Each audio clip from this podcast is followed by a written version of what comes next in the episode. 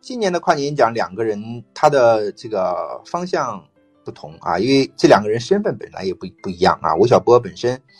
他就是一个这个财经的作家啊，他在财经领域是窄而深的一个人啊。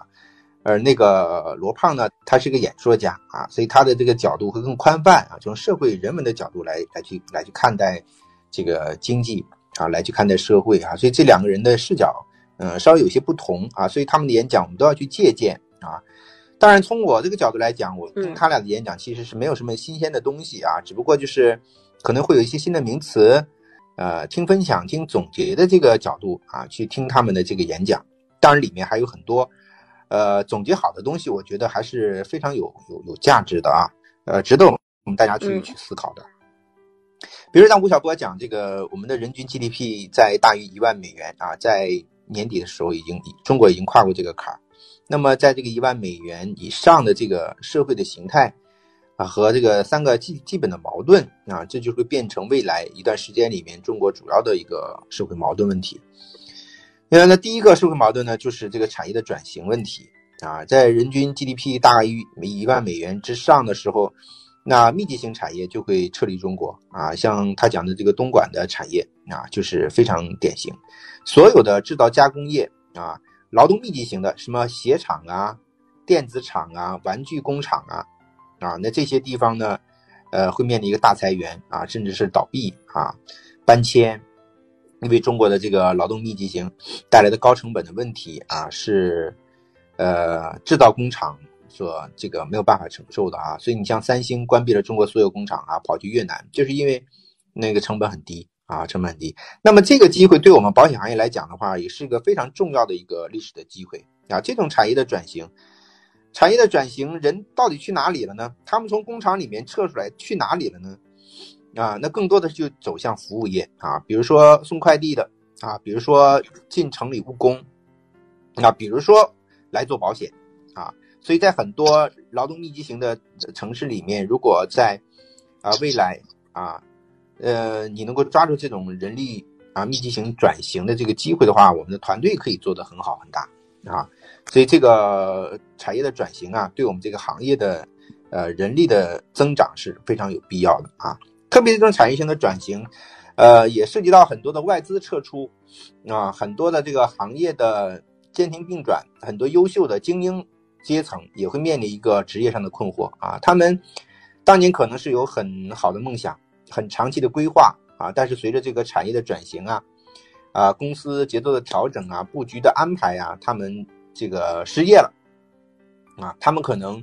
三十岁、三十五岁、四十岁啊，面临人生非常重要的这个上有老下小的这个这个人生阶段啊，他们对职业的这种稳定性的要求啊，积累复利递增的这种要求啊，长远的要求要远远比啊眼下的生存更加重要啊，所以他们可能会把这个方向啊眼光投向这个保险行业啊，所以这个产业的转型啊，对我们这个行业来讲是非常重要的一个增援的机会。也就是说，在二零二零年。啊，在我们这个整个保险行业在进行，呃，从人海转向精英啊这个关键阶段、关键时点的时候，我们是需要在这方面去发力啊，呃，去发展自己的组织、发展自己的团队啊，呃，能够有机会啊，也有资源啊，从呃其他行业啊里面去精选一些适合我们行业发展的一些优秀的人进到我们团队里面来。啊，从这方面大家能够看到啊，很多的一个大的公司就已经开始在这方面做一些具体动作了啊，像平安的优才计划，像友邦、像国寿啊，都在开始了啊，他们的广告已经铺天盖地了啊，我们从头条上都能够看到他们这种软文也好啊，硬文也好啊，硬广告也好啊，都在宣传他们的这种啊经营的计划啊，我相信各家公司都有啊，但是在二零二零年，我们所有的人啊都应该。呃，去抓住这样的机会啊，去发展自己的团队啊，这一年我相信是至关重要的一个转型年啊。第二个问题就是消费升级啊，消费升级我们刚才讲了四类人群啊，老中青啊，下沉呃人群，主要是触网。这个消费升级主要是在升级，升级在哪里呢？升级就是基础设施升级，就是过去大家在线下购买东西，现在变成线上啊，现在变成触网。现在变成互联网加物流网络，啊，来变成我们新的消费一个一个一个具体的状态啊。另外，消费升级里面很重要一点就是体验啊，体验的升级。我们线下不是没有必要，而是线下已经发生了质的改变啊。罗振宇讲了一个例子，现在的书店啊，在网上的书的销量已经远远大过线下书店这个销量了。那为什么线下很多很好的书店也会这个有很多人去去去去呢？那就是因为他们需要一种啊体验啊一种体验，在书店里面享受一种。与众不同的一种美好的体验，所以这种消费升级里面，呃，两方面，一方面是消费的形式发生变化啊，从线下线下变成线上，但是呢，它会变成呢，另外一方面就是体验啊，对审美的要求，对美好体验的要求更高了啊，所以如果是线下的话，我们在这方面要多做一些事情了啊，比如说我们要搞的活动，比如说我们去见客户啊，你能不能够让客户有个很好的体验？这也是我们吸引客户来参与我们活动，来跟我们去建立链接非常重要的一个理由了，啊，就不仅包括我们自己的着装啊，包括我们自己的这个包装啊，其实都要向这方面去发展啊。所以我们在微系统当中讲过，呃，品味啊，其实一个人的品味高低决定了你做客户的难易程度啊，这个是成正比的。啊，从在销售界里面有一句很有意思的话啊，就是你你要是长得颜值很高，长得帅的话，长得美的话，那你的成功率就是比那些人要更高一些啊。这个就是一种对美的追求，也是消费升级很重要的一个方面哈。第三个方面的社会矛盾问题，就是一个社会公平的问题啊。吴晓波讲社会公平的问题到底该怎么去解决？那社会公平的问题实际上通过税收啊，通过税收，通过。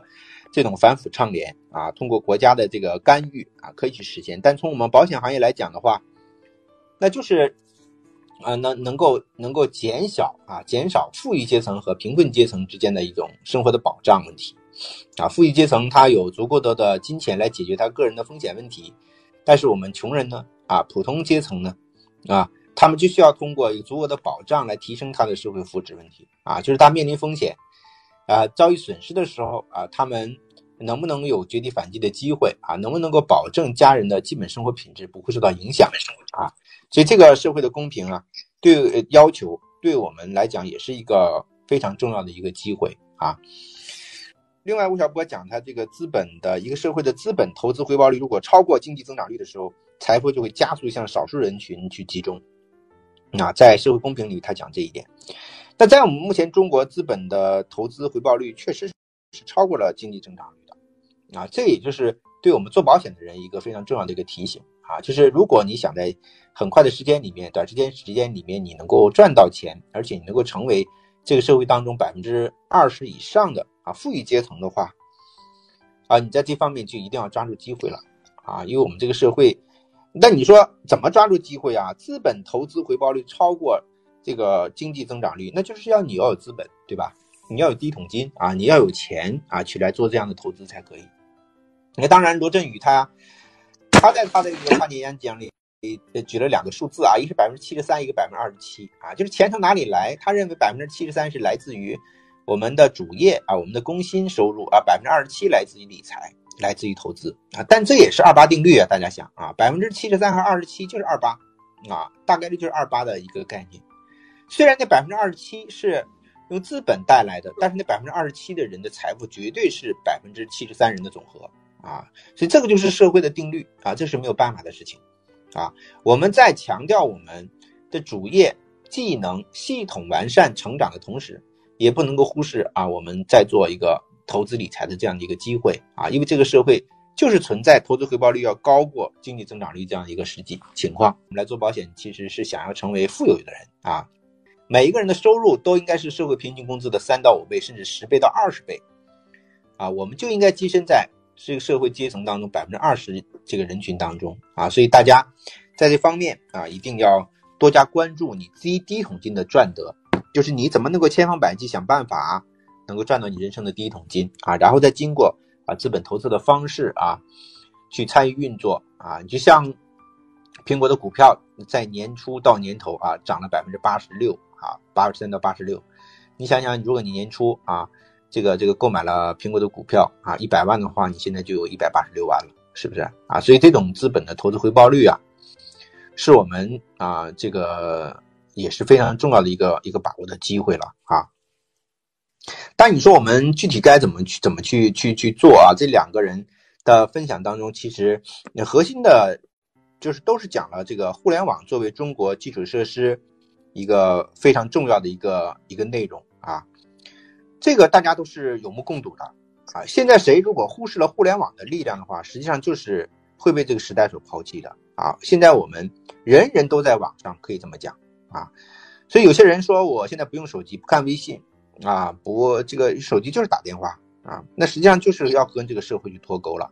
我们作为保险从业人员来讲，我们是作为市场营销人员来讲，是一定要赶上这个时代啊。别人可以脱脱网，但是我们一定要在线啊，这是非常重要的，因为这就是资源。什么叫资源？就是我们整个的社会和国家倾其全力去建造的这个呃基础设施，移动互联网。大家想想。有多少人、多少产业、多少资金，啊，去参与这个宏大的工程建设，才有我们今天的这个结果，啊，这是很多很多人力、物力和财力堆起来的一个基础设施，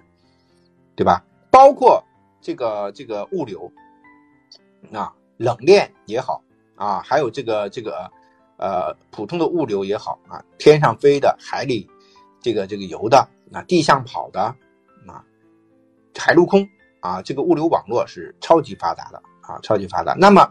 它给我们一个非常重要的一个服务的服务客户的机会和销售成本降低的一个机会啊。这些道路的修建啊，这些中转仓库的修建，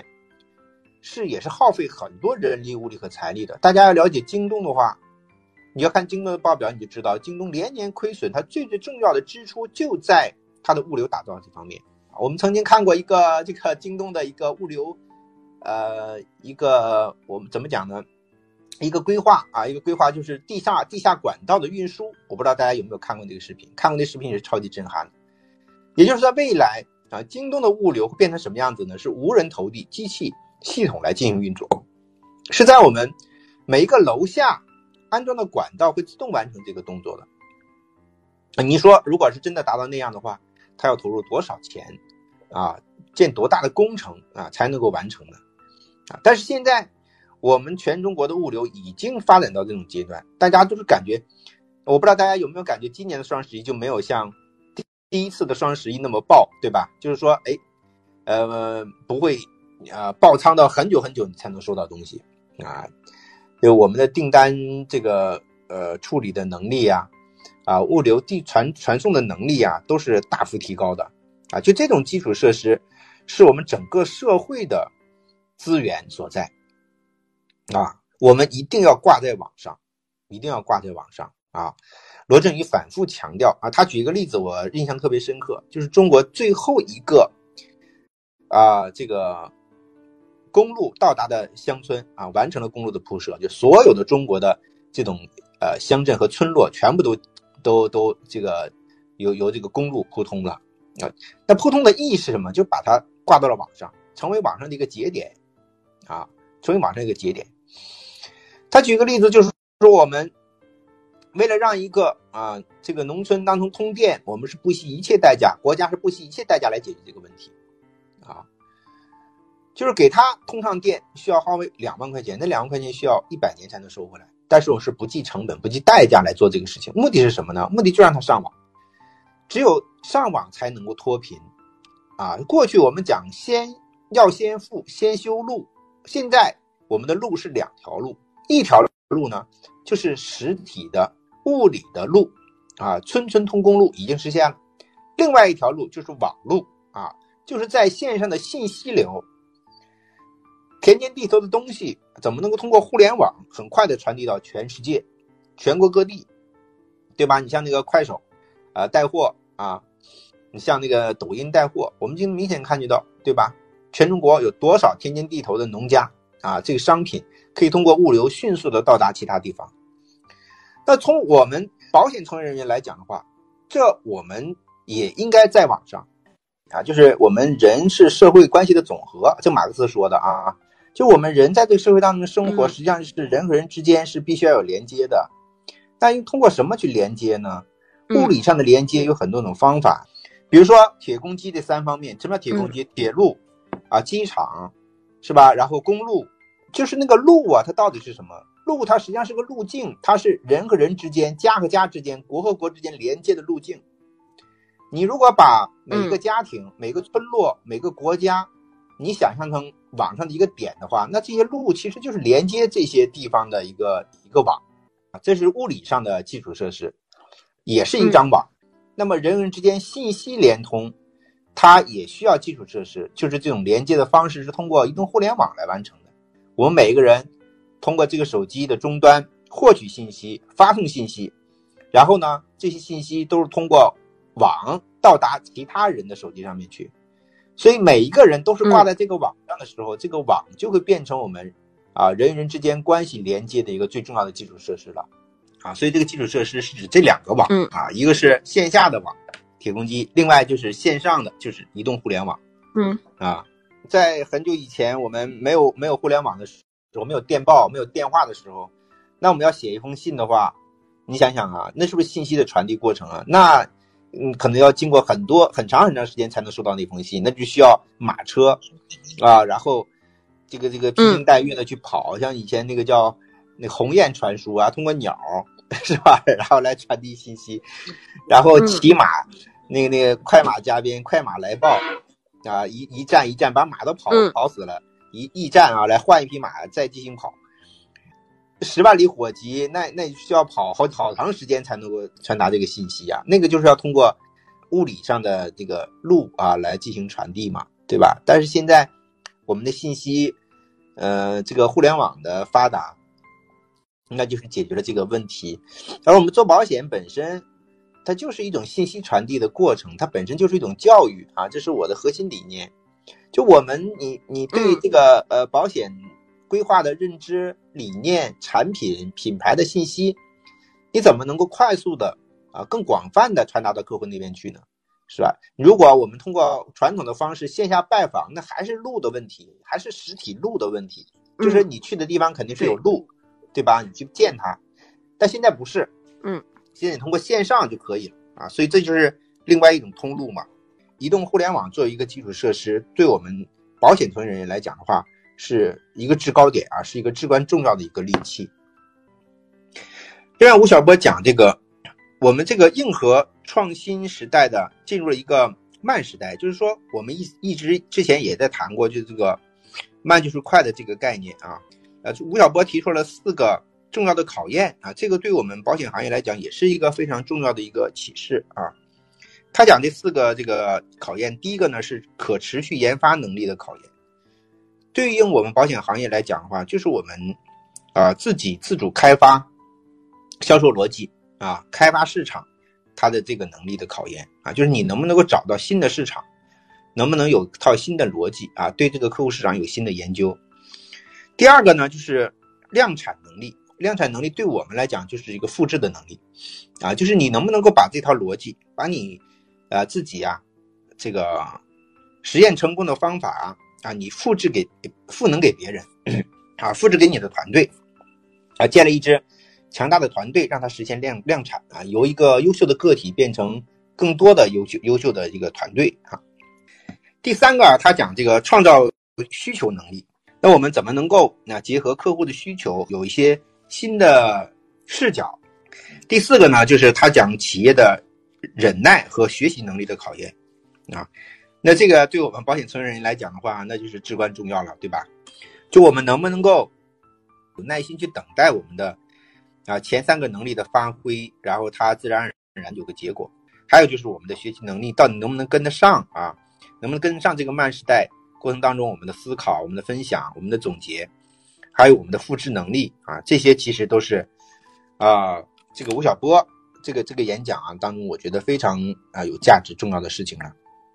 他另外讲了二零二零年的理财的三个三个景象啊，这个我们做开门红产品也是可以去引用的啊。第一个，他讲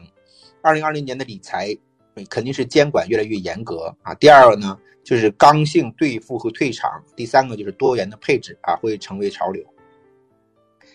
那这三点实际上就是我们呃做保险理财啊非常重要的一个理由了啊。监管越来越严，这是好事情啊，这是降低了我们整个金融行业的风险啊，让大众越来越知道啊做风险教育啊，越来越知道各种理财产品的风险所在啊。呃，经过了股票、房产、信托、P to P、私募基金啊这些风险教育之后啊，我相信大众会更全面、更理性的去了解啊理财产品相应的特点啊。然后呢，刚性兑付退场，什么叫刚性兑付？兑付啊，就是说保底保证啊，在这方面没有了啊，整个的社会在理财也好、投资也好都没有了，那唯独保险还有。对吧？我们保险产品本身就是保底保收益的啊，所以这个其他理财投资刚性退场就是保险产品啊登场的一个时间，所以这个是非常重要的一个切换的时机啊。第三个就是多元配置啊，多元配置，呃，大众从啊银行啊其他的理财里面啊钱呢会陆续的分流转移到保险行业里面啊，这就是未来的趋势。啊，所以这对我们来讲的话是啊一个重大的利好啊。